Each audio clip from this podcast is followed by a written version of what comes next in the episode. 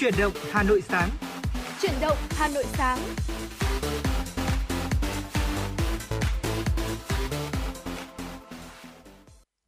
Mến chào quý vị thính giả, chúng ta đang đến với chương trình Chuyển động Hà Nội sáng cùng với Quang Minh và Hồng Hạnh. Ngày hôm nay thì chúng ta sẽ có như thường lệ 60 phút đồng hành cùng với nhau trên làn sóng FM 96 MHz của Đài Phát thanh Truyền hình Hà Nội và chúng tôi sẽ liên tục gửi đến quý thính giả những tin tức đáng quan tâm, những nội dung hấp dẫn và bên cạnh đó sẽ là những giai điệu âm nhạc. Vì vậy quý thính giả chúng ta hãy giữ sóng cũng như là tương tác với chúng tôi thông qua số điện thoại là 024 3773 6688. Ở ngày hôm nay cũng đã là ngày uh, sáng thứ bảy rồi à, Quang Minh Ngọc Hạnh rất là vui khi mà được đồng hành cùng quý thính giả trong à, một buổi sáng cuối tuần như ngày hôm nay. Tiết trời đến hiện tại thì cũng khá là dễ chịu. À, không biết là ngày hôm nay thì à, nhiệt độ sẽ như thế nào? À, ngày hôm nay thưa quý vị, ngày 17 tháng 6 năm 2023 thì nhiệt độ cũng dao động từ khoảng 28 đến 35 độ C và trời cũng có nhiều mây, cũng không quá nóng cho những hoạt động ngoài trời. Vì vậy quý vị tính giả à, chúng ta cũng có thể là tận dụng cái khoảng thời gian này khoảng thời gian cuối tuần với một tiết trời cũng khá là dễ chịu để chúng ta có thể là à, tham gia những hoạt động ngoài trời hay là gặp gỡ bạn bè người thân nhân dịp cuối tuần quý vị nhé và đừng quên đồng hành cùng với FM 96 và tương tác cùng với chúng tôi. Xin được một lần nữa nhắc lại số điện thoại quen thuộc ạ. 024 3773 6688.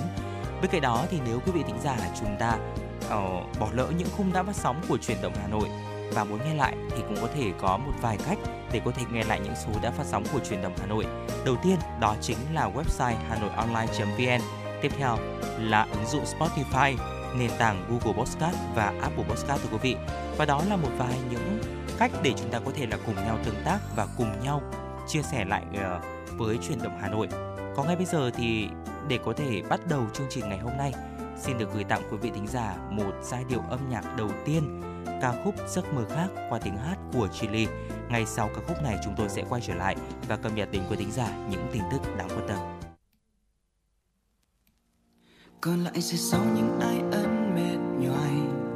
Một ngày mình giấu hết nước mắt cho ai Em chìm vào những phút suy tư ngày dài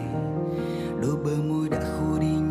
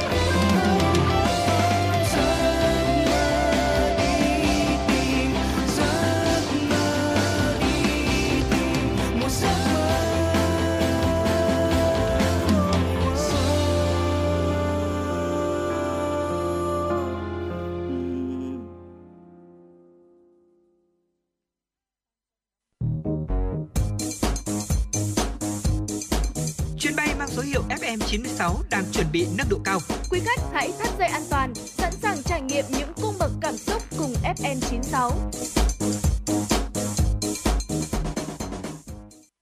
Thưa quý vị và vừa rồi là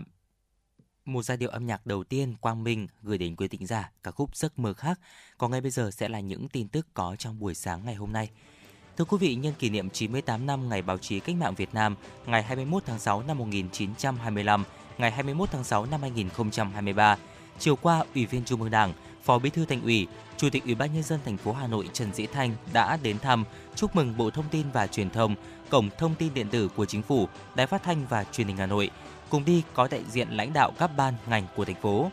Thăm chúc mừng Bộ Thông tin và Truyền thông, Chủ tịch Ủy ban nhân dân thành phố Trần Dĩ Thanh khẳng định thời gian vừa qua, thành phố Hà Nội thực hiện nhiều nhiệm vụ quan trọng, đạt được những kết quả đáng ghi nhận. Trong những kết quả chung đó có sự đóng góp, đồng hành, chia sẻ của Bộ Thông tin và Truyền thông trong công tác chỉ đạo thông tin tuyên truyền, hỗ trợ thành phố trong chuyển đổi số, số hóa phục vụ công tác chỉ đạo điều hành, cải cách hành chính.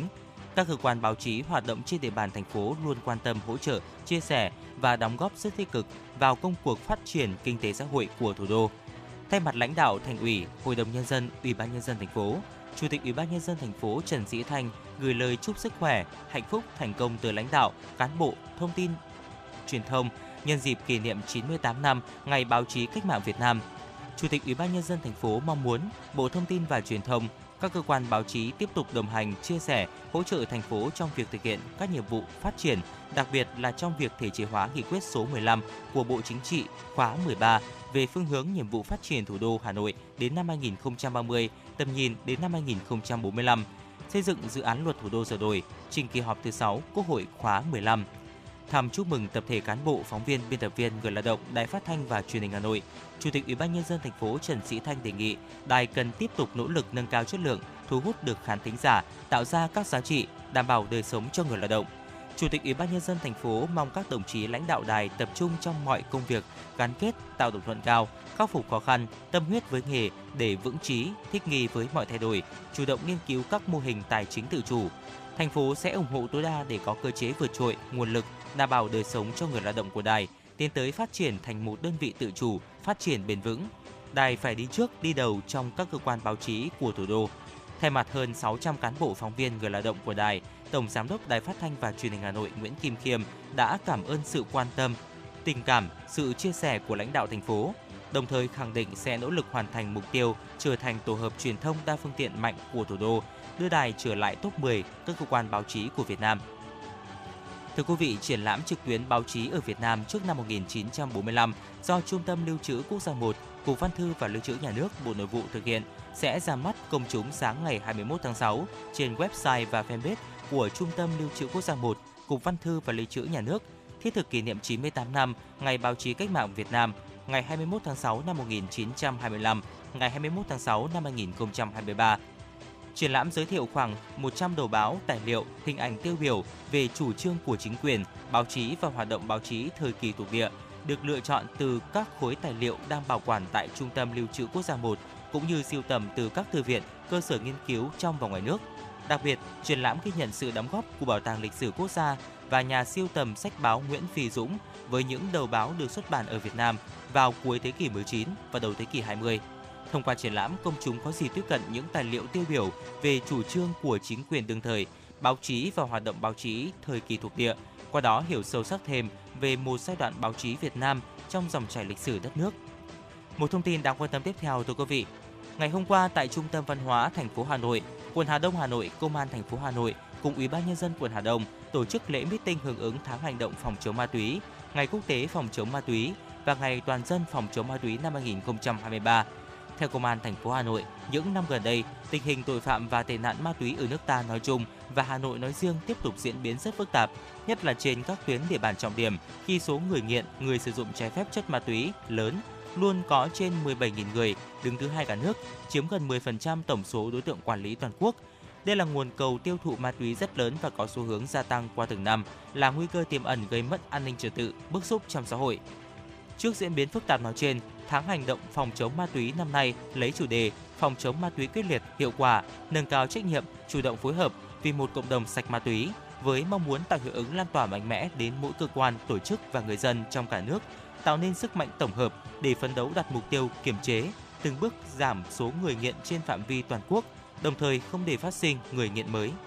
Và vừa rồi là một số những tin tức đầu tiên có trong buổi sáng ngày hôm nay. Trước khi chúng ta đến với tiểu mục Khám phá Hà Nội, mời quý thính giả chúng ta cùng thư giãn với một giai điệu âm nhạc, ca khúc Người em yêu mãi mãi, một sáng tác của nhạc sĩ Phạm Hải Âu.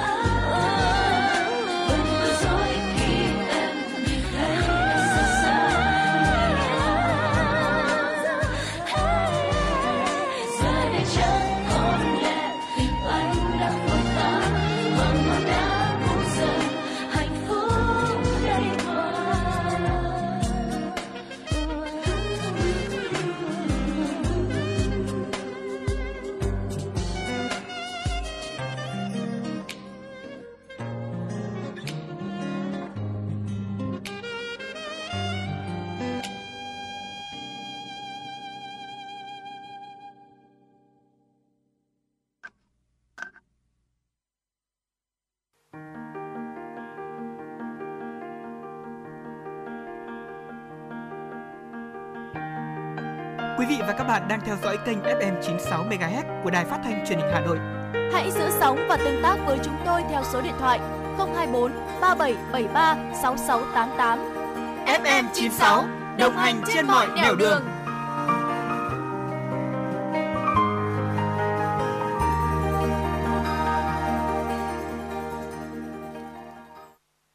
Thính giả đang quay trở lại với chuyển động Hà Nội sáng và như đã giới thiệu thì ngay bây giờ sẽ là thời lượng dành cho tiểu mục khám phá Hà Nội. Ở nơi mà chúng ta sẽ cùng nhau chia sẻ, cùng nhau à, tìm hiểu về những điểm đến, những con người và những món ăn của Hà Nội. Và trong buổi sáng ngày hôm nay, Quang Minh Hồng Hạnh sẽ chia sẻ đến quý thính giả về ngôi nhà số 44 Hàng Bè. Vậy thì à, không biết là ngôi nhà 44 Hàng Bè có gì đặc biệt thì chúng ta hãy cùng nhau tìm hiểu thưa quý vị. À, nằm giữa phố cổ Hà Nội thì nhìn bề ngoài ít ai có thể biết được căn biệt thự thời Pháp tại số 44 Hàng Bè, phường Hàng Bạc, quận Hoàn Kiếm, từng là điểm trường tiểu học, vừa là nơi nhiều hộ dân sinh sống. Trải qua thời gian công trình đã cũ, cổng gia cố bằng khung sắt, lối vào khá nhỏ, thế nhưng mà những sinh hoạt đời thường diễn ra ở đây thỉnh thoảng về dấu ấn phẳng son một thuở. Và thưa quý vị, sau những câu chuyện quá khứ của chủ nhân ngôi nhà từng là người giàu nhất nhì Hà Thành đầu thế kỷ 20, đám cưới cô tiểu thư Khuê Cát nhà số 44 phố Hàng Bè, to nhất phố những năm 30 của thế kỷ trước, khách tới thăm hẳn sẽ khó lý giải khi tiếp cận lịch sử ngôi nhà giai đoạn vừa là trường học, vừa là nơi chủ nhân, cô tiểu thư Khuê Cát sinh sống. Đầu chiếc cổng vào mô phỏng cổng làng giữa phố Hàng Bè sầm uất một thời gian dài, treo biển trường tiểu học Bắc Sơn – chứng nhân về trường tiểu học Bắc Sơn hôm nay đã mai một nhiều vì lớp học sinh cũng đã sống gần trọn nửa thế kỷ trước khi ngôi nhà xóa tên trên cả công cụ tìm kiếm lớn nhất thế giới Google để hòa tan dưới một cái tên mới. Bà chú Bích Ngọc hiện là cán bộ văn hóa phường Vĩnh Hưng, quận Hoàng Mai nhớ lại. Thế hệ 7X như mình bắt đầu theo học tại số 44 phố Hàng Bè. Hồi đó lớp học được bố trí tại tầng 1, dãy bên trái từ ngoài nhìn vào Hàng ngày lũ trẻ EA học bài trong khoảng không gian cổ kính, tĩnh mặc, líu lo chìm hót. Tầng 2 là nơi gia chủ vẫn sinh sống. Cho đến sau này, trường nhập vào trường tiểu học Nguyễn Du, Trương Vương, ký ức những thế hệ cũ đã lên ông, lên bà, vẫn nhớ về cái tên Bắc Sơn đầy kỷ niệm. Giai đoạn này thì cũng được chủ nhân ngôi nhà số 44 Phú Hàng Bé bây giờ là bà Lê Thị Thủy, sinh năm 1955, hậu duệ đời thứ ba bên ngoại của chủ nhân ngôi biệt thự kể lại tường tận.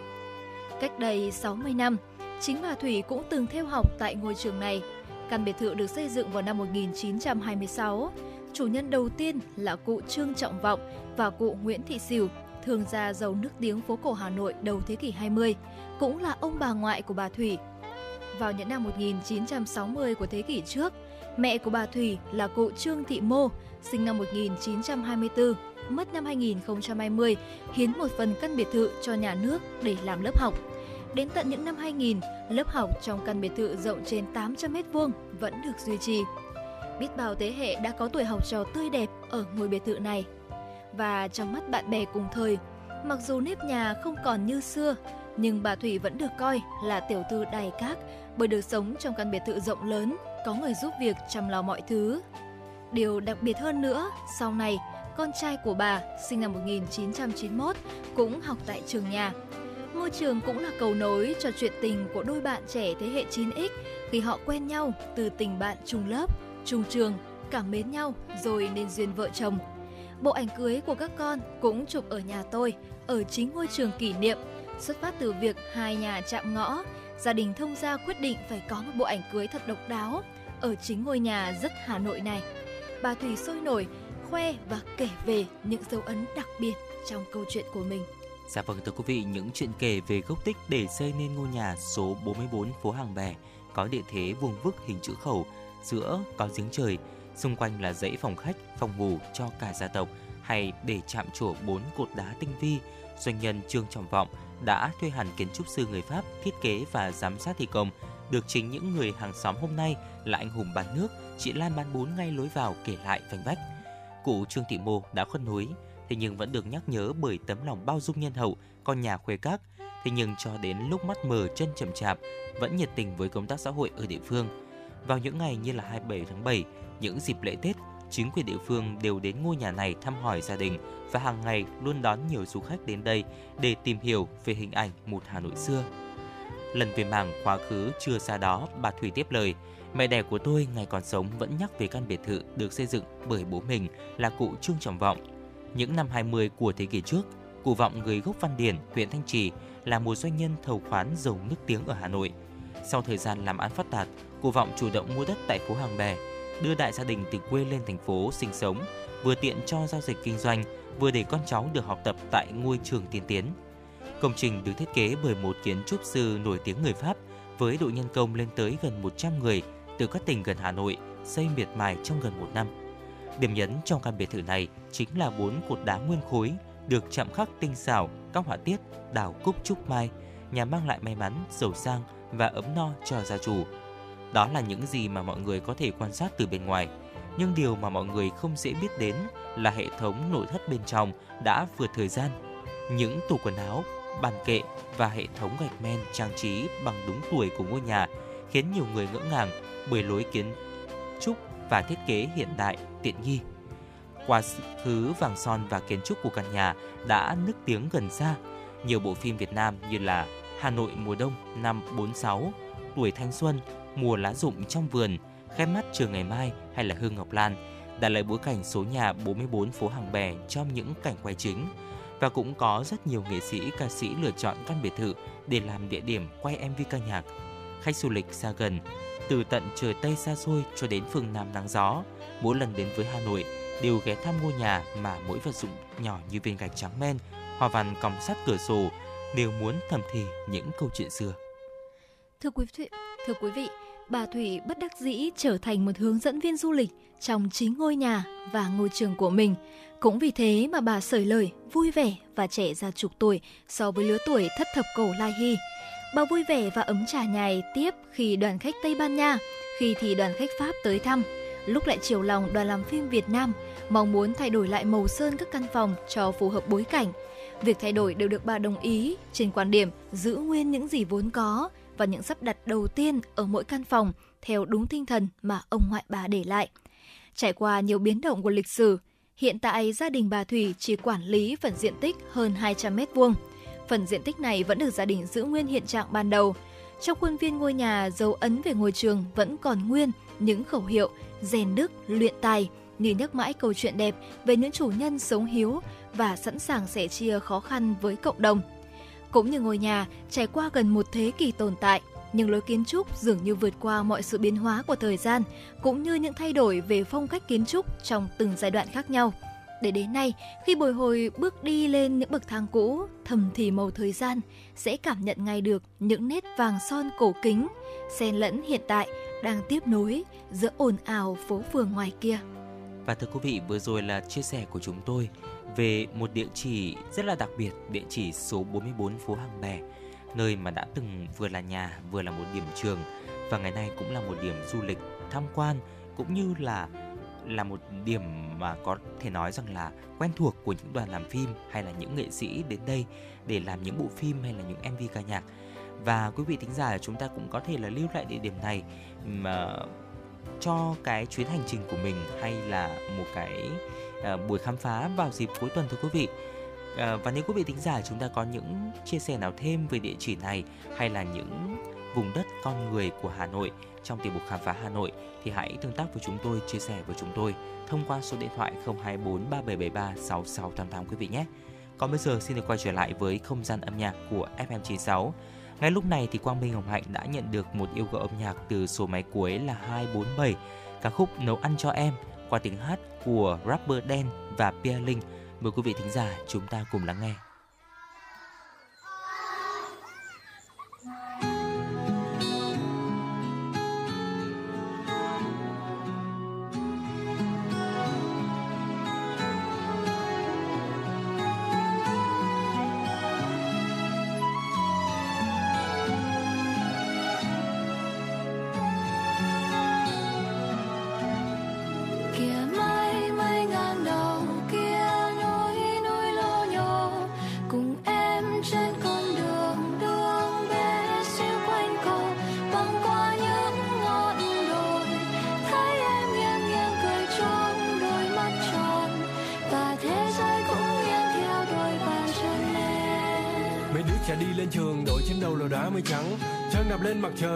Cười và má hay nắng. Những nụ cười làm cho lòng đang bộn bề bồn hóa ngay ngắn. Lên trên này thấy các em, anh mới thấy mình quá may mắn. Mặt trời vàng như trứng chiên, khi mà em đứng thẳng núi và đôi phải đứng nghiêng. Con đường quanh co quá, em cho lượng như cánh chim. Mai sau lớn em bơi giữa đời, em mới khỏe như ánh viên dù không còn là học sinh, anh thấy mình vẫn còn phải học hành. Như cây mọc lên từ đất, phải đủ chất thì nó mới mọc cành. Học cách bóng thêm hạnh phúc để cành đó mọc ra những điều lành. Vì nghĩ số phận là người luôn giám sát chứ không có điều hành. Nên anh mong các em sẽ không bao giờ bỏ cuộc. Vì anh biết tụi em nhỏ con nhưng mà dũng khí thì không thể nào nhỏ được.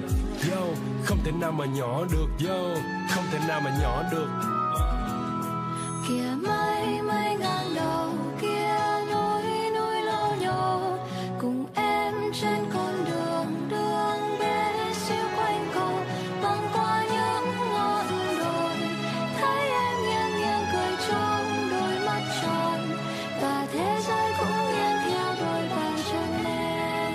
nấu cho các em ăn, dù anh không là đầu bếp giỏi, cũng là cách anh giúp chính mình, bớt nghĩ suy cho đầu hết mỏi. Anh thử những vị khách nhỏ, ăn hết sạch những đồ ngon thơm. Vì anh biết những đứa trẻ này mai này sẽ xây dựng quê hương. Nấu cho các em ăn, em lấy sức nhặt từng con chữ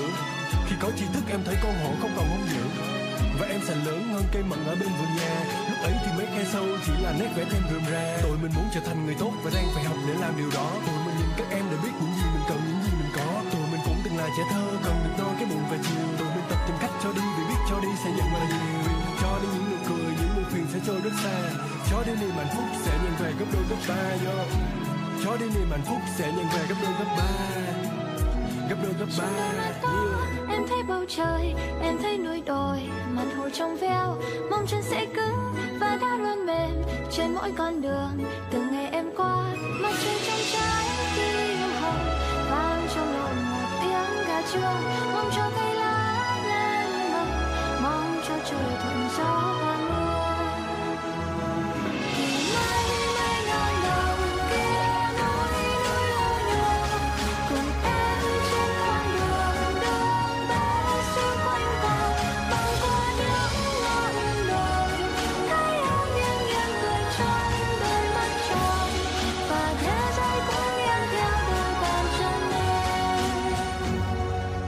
dưới xôi chúng mình gọi view này là view triệu đô. Vậy thì ai mới là người dư giả Chúng mình làm và làm và làm Cũng chỉ để mong có ngày được thư thả. Và khi xem lại những hình ảnh này, Những áp lực chợt biến tan, Những nụ cười mát như nước giếng khoan, Và những đôi mắt trong như ngọn nguồn ánh sáng, Chúng mình đều phải học cách để tốt lên qua ngày, qua tháng. Lúc ban đầu thì chả ai tốt ngay được, thì chả biết phải làm sao. Thế là nhìn những người tốt quanh mình xem họ làm gì và làm thế. Và người tốt thì ngoài kia nhiều. Tôi tin vậy. Tôi biết vậy.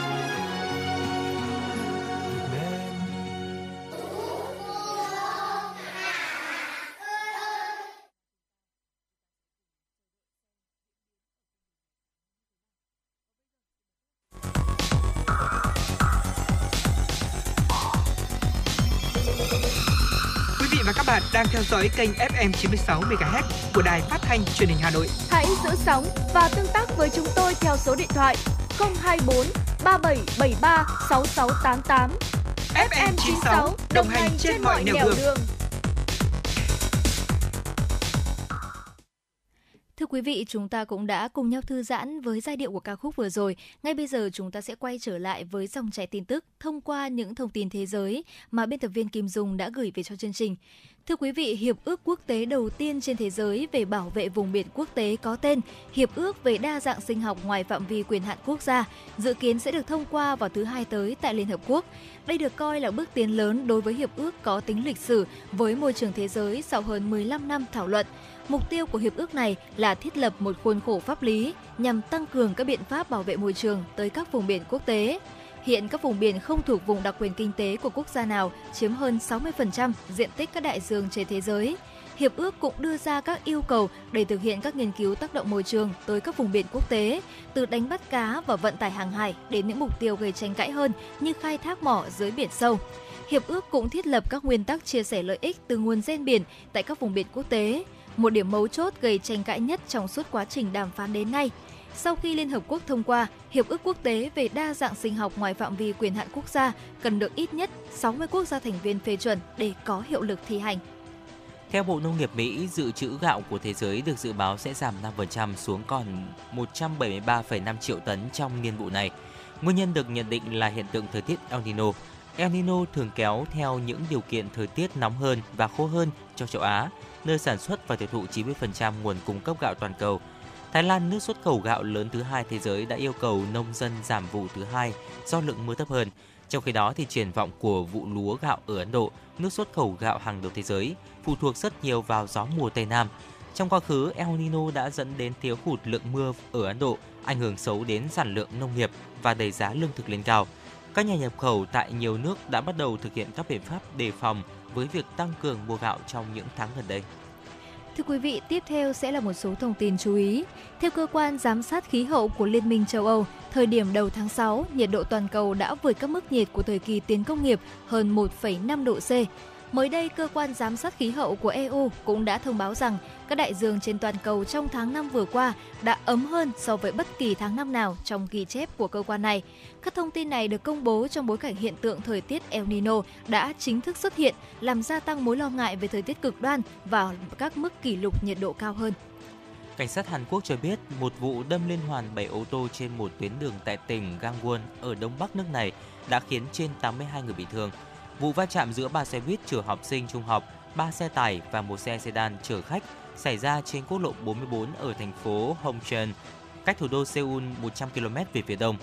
Nhà chức trách cho biết trong số 82 người bị thương, có 3 người đang trong tình trạng khá nguy kịch. Phần lớn những người bị thương là học sinh và giáo viên trên các xe buýt. Khoảng 30 lính cứu hỏa đã được huy động tiến hành công tác cứu hộ cứu nạn, trong khi cảnh sát đang tiến hành điều tra nguyên nhân của vụ va chạm. Thưa quý vị, vừa rồi cũng chính là một số những thông tin quốc tế mà chúng tôi muốn gửi đến quý vị trong buổi sáng ngày hôm nay. Và ngay bây giờ thì chúng ta cũng sẽ tiếp tục đến với tiểu mục tiếp theo của chúng tôi, đó chính là Sống khỏe cùng FM96 thưa quý vị. Và ngày hôm nay thì chúng ta cũng sẽ tìm hiểu về một vụ việc mà chúng tôi cũng mới được biết đến thông tin gần đây, đó chính là trên mạng xã hội đã chia sẻ một thông tin về việc một ờ, gia đình bốn người đang sinh sống tại Hà Nội và đã phải nhập viện cấp cứu sau khi ăn bữa cơm có món canh cua thưa quý vị. Và trước khi nhập viện thì gia đình có đặt cỗ ngoài về ăn, trong đó thì có món canh cua. Trong bữa cơm thì người bố 39 tuổi chỉ ăn nguyên canh cua đã phải nhập viện đầu tiên và ba người còn lại thì ăn nhiều món ăn khác nhau, bao gồm có cả canh cua và cũng nhập viện ngay sau đó. Và sau khi nhập viện cấp cứu thì cả gia đình đã được thăm khám và làm một số xét nghiệm cần thiết. Các bác sĩ cũng chẩn đoán là cả bốn người đã đều bị ngộ độc thực phẩm. Và sau 3 ngày điều trị tại bệnh viện thì bốn nhận bệnh nhân đã ổn định sức khỏe và được xuất viện. Từ đây thì chúng ta cũng có thể thấy rằng là nguyên nhân của vụ việc này đó chính là do ngộ độc khi mà chúng ta đã ăn canh cua. Vậy thì nguyên nhân của vụ việc này là gì thì cũng sẽ được Quang Minh và Hồng Hạnh có thể là gửi tới quý vị sau đây. Dạ vâng, thưa quý vị, Phó Giáo sư Tiến sĩ Nguyễn Thị Lâm, Nguyên Viện trưởng Viện Dinh dưỡng Quốc gia cho biết rằng là canh cua là một món ăn được yêu thích trong những ngày hè nắng nóng và trong canh cua thì có chứa nhiều chất dinh dưỡng. Nếu không chế biến đúng, bảo quản không tốt, rất dễ bị nhiễm vi khuẩn gây ngộ độc cấp tính. Phân tích giá trị dinh dưỡng của cua đồng thì có thể thấy đây là một thực phẩm giàu chất dinh dưỡng.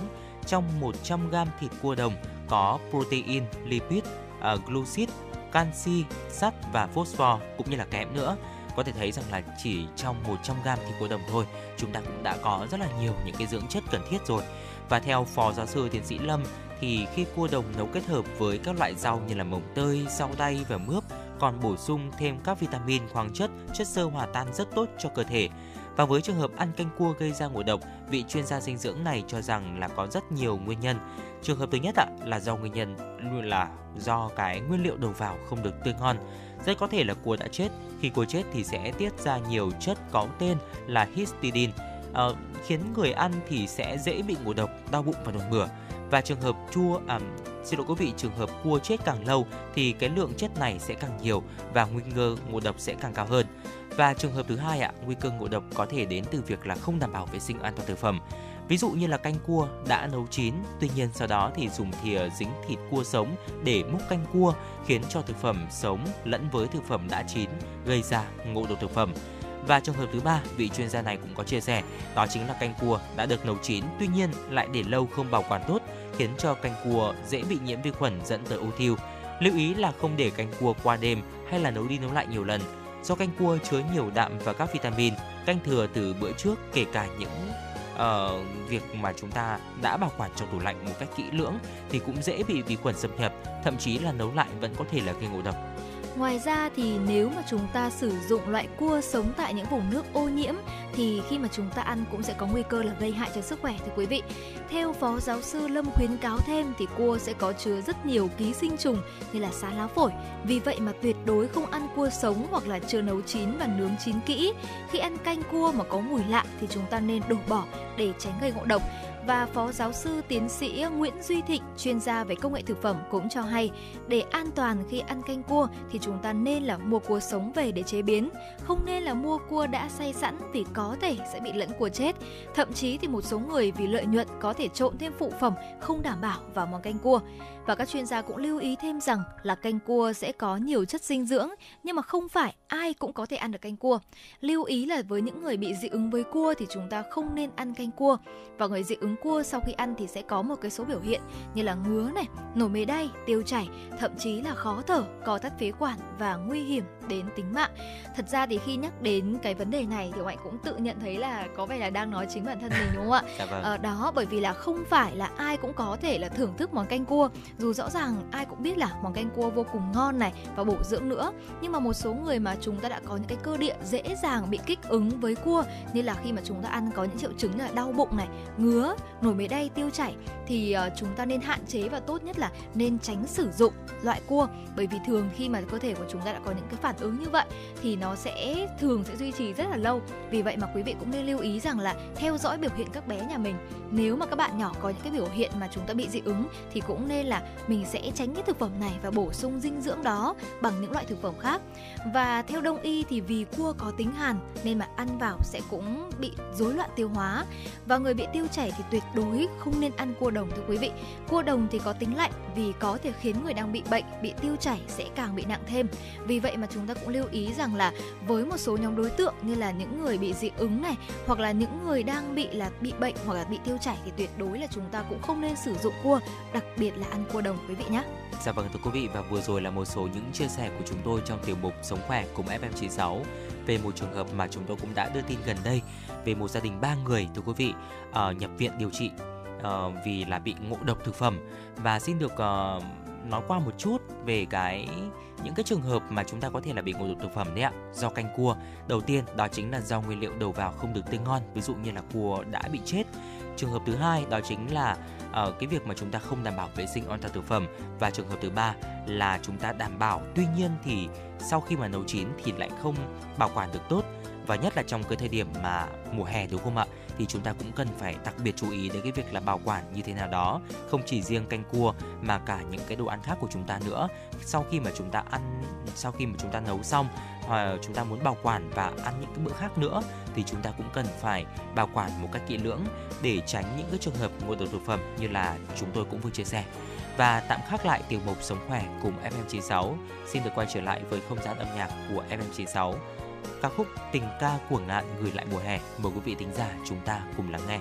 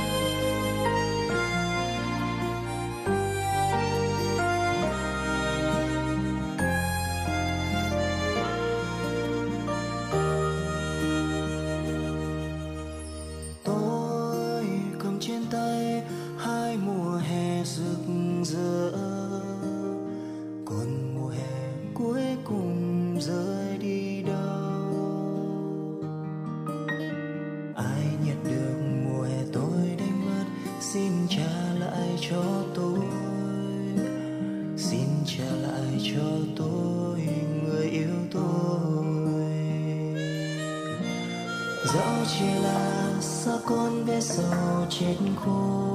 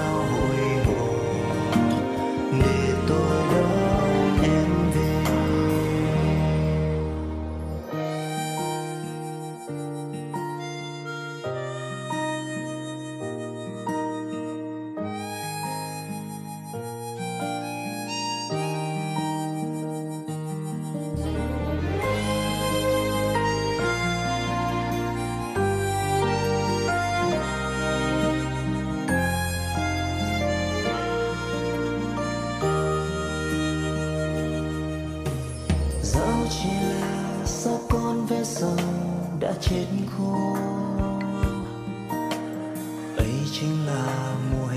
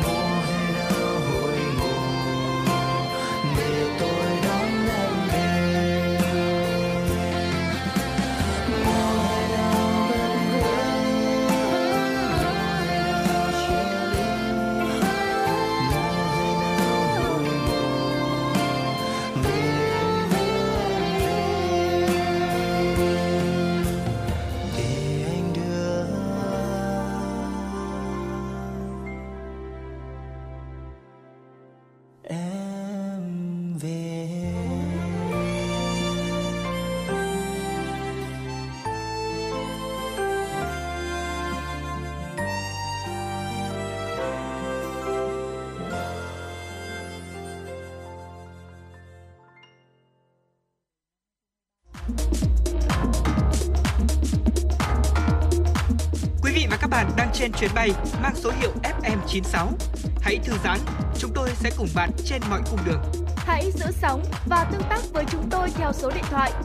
024 3773 6688.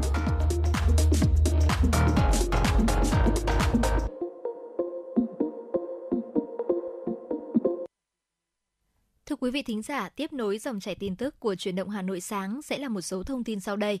Thưa quý vị, chiều qua tại họp báo thường kỳ quý 2 năm 2023 của Bộ Tài chính, thông tin về tình hình thực hiện thu chi ngân sách nhà nước đến ngày 15 tháng 6, Thứ trưởng Bộ Tài chính Nguyễn Đức Chi cho biết, tổng thu cân đối ngân sách ước đạt 810,2 nghìn tỷ đồng, bằng 50% dự toán, trong đó thu nội địa đạt 49,8%, dự toán thu từ dầu thô đạt 67,7%, dự toán và thu cân đối từ hoạt động xuất nhập khẩu đạt 48,9% dự toán. Chi ngân sách nhà nước ước đạt 707,7 nghìn tỷ đồng, bằng 34,1% dự toán. Trong đó, chi đầu tư phát triển ước đạt 23,3% dự toán Quốc hội giao, tỷ lệ giải ngân ước đạt 23,9% kế hoạch Thủ tướng Chính phủ giao. Chi trả nợ lãi ước đạt 46,1% dự toán, chi thường xuyên ước đạt 41,8% dự toán. Mức chi này đã đáp ứng được các nhu cầu theo dự toán để thực hiện nhiệm vụ phát triển kinh tế xã hội, quốc phòng an ninh, quản lý nhà nước và thanh toán các khoản chi trả nợ đến hạn, đảm bảo chi trả kịp thời các khoản lương, lương hưu, trợ cấp xã hội, đầu tư ngân sách nhà nước. Ngân sách Trung ương đã chi từ dự phòng năm 2023 bổ sung cho các địa phương 624,8 tỷ đồng để thực hiện phòng chống dịch, hỗ trợ giống cây trồng, vật nuôi thủy sản, khôi phục sản xuất vùng bị thiệt hại do thiên tai, dịch bệnh, hỗ trợ tiền thuê nhà cho người lao động theo đúng quy định. Cũng tại cuộc họp báo thường kỳ quý 2 năm 2023 của Bộ Tài chính, đại diện Cục Quản lý giá cho biết, Ban chỉ đạo điều hành giá vẫn đang đã và đang tiến hành nhiều giải pháp nhằm ổn định giá cả, tránh tâm lý tác động đến việc tăng giá bất hợp lý khi lương cơ sở tăng từ ngày 1 tháng 7. Theo đó, công tác quản lý giá sẽ tập trung bám sát diễn biến thị trường giá cả, bảo đảm kiểm soát giá cả theo đúng mục tiêu lạm phát được Quốc hội đưa ra, đặc biệt chú ý đến các mặt hàng chiến lược như xăng dầu. Đối với một số mặt hàng thuộc danh mục nhà nước định giá, thời gian tới tiếp tục điều hành thận trọng, phù hợp với tình hình kinh tế. đồng thời theo dõi chặt chẽ việc kê khai thông báo giá, kiểm tra việc chấp hành pháp luật trong quản lý giá, tránh việc găm hàng, đầu cơ tăng giá bất hợp lý. Hôm qua tại Cung Văn hóa Lao động hữu nghị Việt Xô, số 91 phố Trần Hưng Đạo, phường Trần Hưng Đạo, quận Hoàn Kiếm, Hà Nội, Sở Nông nghiệp và Phát triển Nông thôn Hà Nội tổ chức khai mạc trưng bày, quảng bá, kết nối giao thương sản phẩm, chương trình mỗi xã một sản phẩm ô cốp. Đây là sự kiện nhằm tôn vinh 191 chủ thể của 26 quận huyện thị xã có sản phẩm ô cốp được Ủy ban nhân dân thành phố chứng nhận năm 2022. Sự kiện giúp quảng bá, kết nối giao thương sản phẩm ô cốp từ 3 sao trở lên với hàng nghìn dòng sản phẩm để người tiêu dùng thủ đô, trong nước và du khách quốc tế nhận diện thương hiệu, liên kết tiêu thụ. Phó Giám đốc Sở Nông nghiệp và Phát triển Nông thôn Hà Nội Tạ Văn Tường cho biết, thời gian tới, thành phố sẽ tiếp tục tăng cường công tác tuyên truyền, nâng cao nhận thức về chương trình ô cốp, đồng thời tổ chức các sự kiện, hội trợ nhằm đẩy mạnh quảng bá, xúc tiến thương mại, liên kết từ sản xuất đến tiêu thụ sản phẩm ô cốp sau khi được chứng nhận. Hà Nội cũng sẽ tăng cường công tác kiểm tra, giám sát các sản phẩm ô cốp để không ngừng nâng cao chất lượng, quy trình sản xuất, đảm bảo an toàn, hiệu quả và bảo vệ môi trường. Sự kiện sẽ kéo dài đến hết ngày mai, 18 tháng 6 năm 2023. Vừa qua, nhóm cổ đông của Tổng công ty Cổ phần Bảo hiểm Sài Gòn Hà Nội BSH đã ký kết hợp đồng chuyển nhượng 75% cổ phần cho DB Insurance Co. Limited DBT, doanh nghiệp bảo hiểm phi nhân thọ lớn hàng đầu của Hàn Quốc. Thương vụ dự kiến diễn ra theo phương thức khớp lệnh và hoặc thỏa thuận thông qua hệ thống giao dịch Upcom sau khi nhận được chấp thuận của Bộ Tài chính và hoàn tất các thủ tục theo quy định của pháp luật. Thông tin trên đã được đăng tải chính thức trên website của Tổng công ty Cổ phần Bảo hiểm Sài Gòn Hà Nội vào ngày 14 tháng 6. Theo đó, một nhóm 21 cổ đông, bao gồm 19 cá nhân và hai tổ chức, đã ký kết hợp đồng chuyển nhượng 75 triệu cổ phiếu, tương đương với 75% cổ phần của BSH cho DBI. Ngoài ra, nhóm cổ đông cũng kiến nghị Hội đồng Quản trị Tổng công ty đưa vào chương trình kỳ họp và trình đại hội đồng cổ đông thường niên năm 2023 dự kiến tổ chức vào ngày 20 tháng 6 để xin chấp thuận việc không phải thực hiện trả mua công khai. Và thưa quý vị, vừa rồi thì cũng chính là một số thông tin mà chúng tôi muốn gửi đến quý vị trong buổi sáng ngày hôm nay. Và ngay bây giờ thì chúng ta cũng sẽ đến với một tiểu mục mà chúng tôi cũng đã chuẩn bị, đó chính là FM96 Travel thưa quý vị. Và ngày hôm nay thì chúng ta hãy ờ, cùng nhau du lịch trên làn sóng của FM96 đến một địa điểm văn hóa tâm linh, đó chính là núi Bà Đen, Tây Ninh thưa quý vị. Vậy thì hệ thống các công trình văn hóa tâm linh độc đáo ở trên đỉnh núi Bà Đen, Tây Ninh có gì thì hãy cùng với Hồng Hạnh và Quang Minh tìm hiểu nhé. Dạ vâng thưa quý vị, thời gian gần đây thì uh, khu du lịch uh, tâm linh núi Bà Đen được rất là nhiều bạn trẻ chia sẻ trên những nền tảng mạng xã hội và qua mình thấy rất là ấn tượng. Vì vậy nên là cũng đã tìm hiểu và uh, đã có thể là sẵn sàng một số những thông tin chia sẻ để quý thính giả. Đầu tiên là tọa lạc ở độ cao 986m, quần thể công trình tâm linh trên đỉnh núi Bà Đen không chỉ có tượng Phật Bà Tây Bồ Đà Sơn mà còn bao gồm nhiều không gian trải nghiệm mang đậm văn hóa Phật giáo có thể mà chúng ta chưa biết. Chúng ta hãy cùng nhau tìm hiểu về không gian xá lợi Phật Thích Ca Mâu Ni. Ngọn núi Thiêng Bà Đen là một trong số nơi rất hiếm hoi tại Việt Nam có hồng phước được cung nghinh và lưu giữ ngọc xá lợi Đức Phật. Đây là ngọc xá lợi của Đức Phật Thích Ca Mâu Ni do Liên đoàn Phật giáo Thế giới tại Bồ Đề Đạo Tràng Ấn Độ trao tặng vào năm 2014 với mong ước Phật giáo Việt Nam phát triển tốt đẹp ngày càng thịnh vượng, hộ quốc an dân. Sau gần 10 năm lưu giữ tại chùa Thiên Hưng, Bình Định, Ngọc Xá Lợi Đức Phật đã được chùa Thiên Hưng cúng dường về núi Bà, đỉnh núi thiêng của vùng Nam Bộ như một lời nguyện cầu quốc thái dân an, vạn phước lành đến với chúng sanh. Ở tại đỉnh núi Bà thì Ngọc Xá Lợi của Đức Phật Thích Ca Mâu Ni được an tọa trang trọng trong bảo tháp lưu ly hai tầng giữa không gian xá lợi tôn nghiêm tại trung tâm triển lãm Phật giáo dưới chân tượng Phật Bà Tây Bổ Đà Sơn. Theo văn hóa Phật giáo thì Đức Phật là bậc đại giác, bậc xuất thế cứu độ chúng sinh nên giá lợi của ngài sẽ đem đến hạnh phúc và an lạc.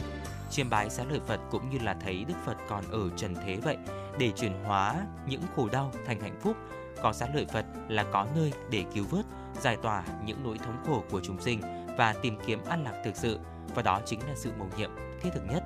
Với các Phật tử, chiêm bái xá lợi Phật là việc đem lại công đức vô lượng thọ. Bởi thế, rất nhiều người mong được đến núi Bà để có thể là tận thấy xá lợi Đức Phật, thành tâm chiêm bái đảnh lễ cầu mong bình phước, bình an phước lộc và nhất là khi ở lễ vía Linh Sơn Thánh Mẫu đang tới gần. Và nghi lễ năm nay được hệ thống các chùa núi Bà tổ chức trang trọng, tôn nghiêm trong 3 ngày từ ngày 21 tháng 6 đến ngày 23 tháng 6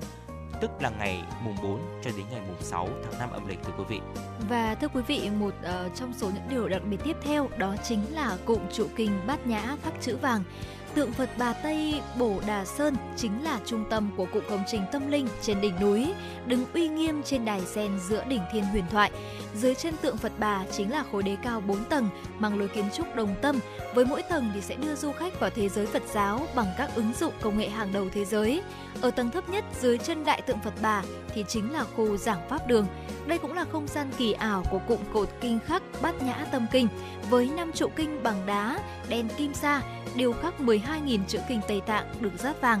Đặc biệt là trụ kinh lớn nhất có đường kính 2 m và cao 19,8 m, vươn từ dưới lòng đất lên trung tâm đĩa nước giữa quảng trường rộng lớn dưới chân đại tượng Phật. Đĩa nước này thì cùng với không gian quảng trường rộng lớn dưới chân tượng Phật Bà chính là nơi thường xuyên diễn ra những nghi lễ dâng đăng thiêng liêng và nhậm màu tại đỉnh núi Bà Đen vào những dịp lễ đặc biệt.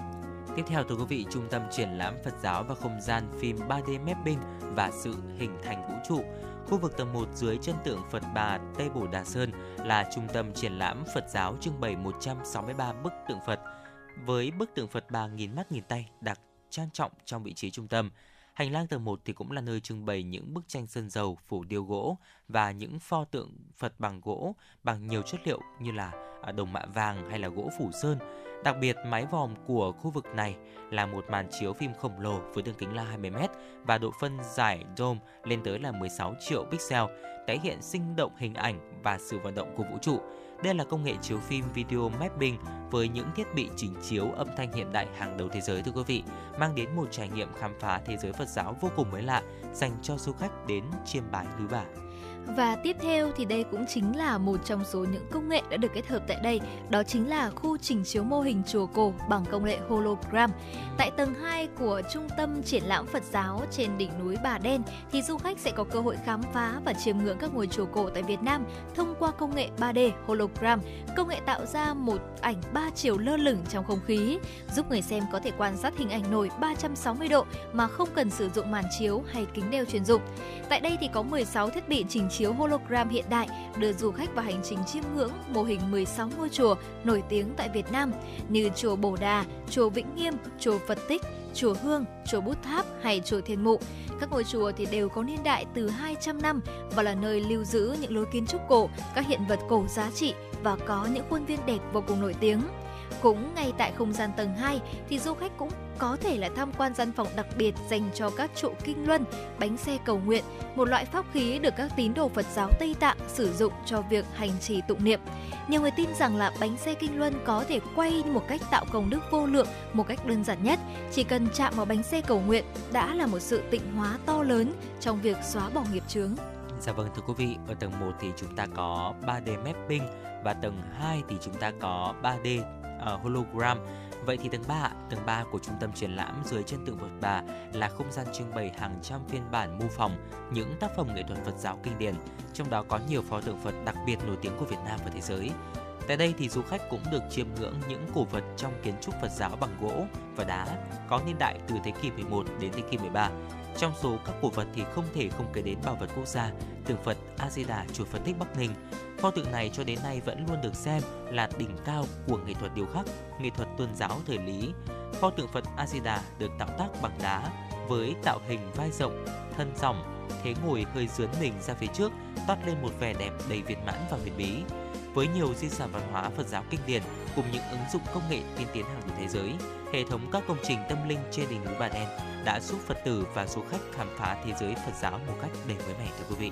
Và thưa quý vị, vừa rồi thì cũng chính là một số những chia sẻ của Hồng Hạnh và Quang Minh về những công trình kiến trúc vô cùng đặc điểm tại đỉnh núi Bà Đen Tây Ninh. Và Hồng Hạnh cũng thấy rằng là đây cũng chính là một trong số những địa điểm du lịch tâm linh vô cùng nổi tiếng tại Việt Nam mà thực sự là khi đến đây thì chúng ta sẽ hoàn toàn cảm thấy thỏa mãn về những cái công trình kiến trúc vĩ đại và cả những cái công nghệ mà được kết hợp tại đây nữa. Và mong rằng nếu mà chúng ta có thời gian để có thể là cùng cùng với người thân và đặc biệt là gia đình của mình Dạ đến vâng. thăm đỉnh núi Bà Đen thì đây cũng sẽ là một địa điểm vô cùng tuyệt vời. Và đến thời điểm hiện tại thì ờ, chúng ta cũng đã đi đến những giây phút cuối cùng của chuyển động Hà Nội sáng rồi. Mong rằng là với 60 phút chuyển động Hà Nội sáng thì cũng đã mang đến cho quý vị thính giả thật nhiều những năng lượng tích cực, những thông tin hữu ích và mong rằng là chúng ta sẽ cùng gặp lại nhau ở khung giờ trưa nay, đó chính là từ khung giờ 10 giờ đến 12 giờ. Và chương trình hôm nay được thực hiện bởi ekip chỉ đạo nội dung Nguyễn Kim Khiêm, chỉ đạo sản xuất Nguyễn Tiến Dũng, tổ chức sản xuất Lê Xuân Luyến, biên tập Trà My, MC Quang Minh Hồng Hạnh,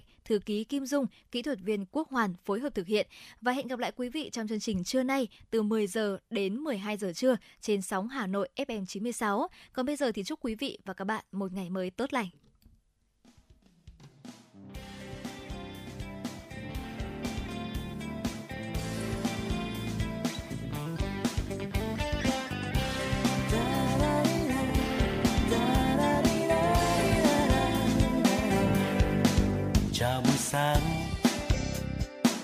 Ba bước chân trên đường,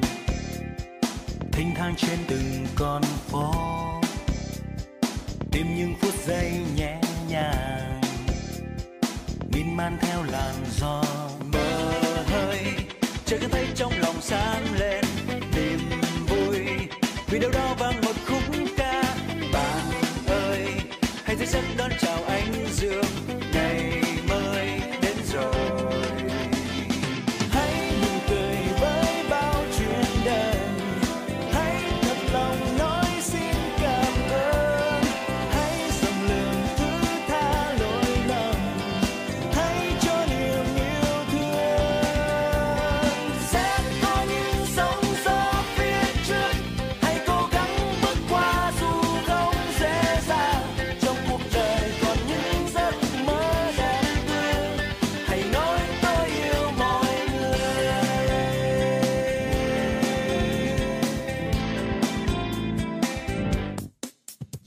Xa,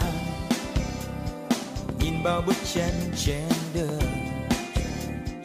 thanh thang trên từng con phố. Tìm những phút giây nhẹ nhàng miên man theo làn gió mơ hơi chỉ nghe thấy trong lòng sáng lên niềm vui vì đâu đó vang một